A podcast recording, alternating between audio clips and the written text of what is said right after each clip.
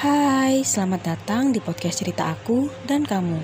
Podcast ini berisi tentang cerita curahan hati yang aku kumpulkan dari cerita aku dan kamu. Perkenalkan, nama aku Septia.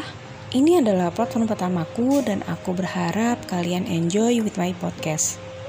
Jika kamu punya cerita yang bisa diceritakan atau dibagi kepada pendengar yang lainnya, silahkan kirimkan ke aku langsung. Caranya gimana?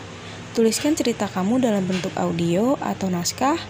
Jangan lupa beri nama Instagram, nama kamu, dan judul cerita. Kirimkan melalui Instagram aku langsung di @sevityacala. So, stay tune terus di podcast cerita aku dan kamu.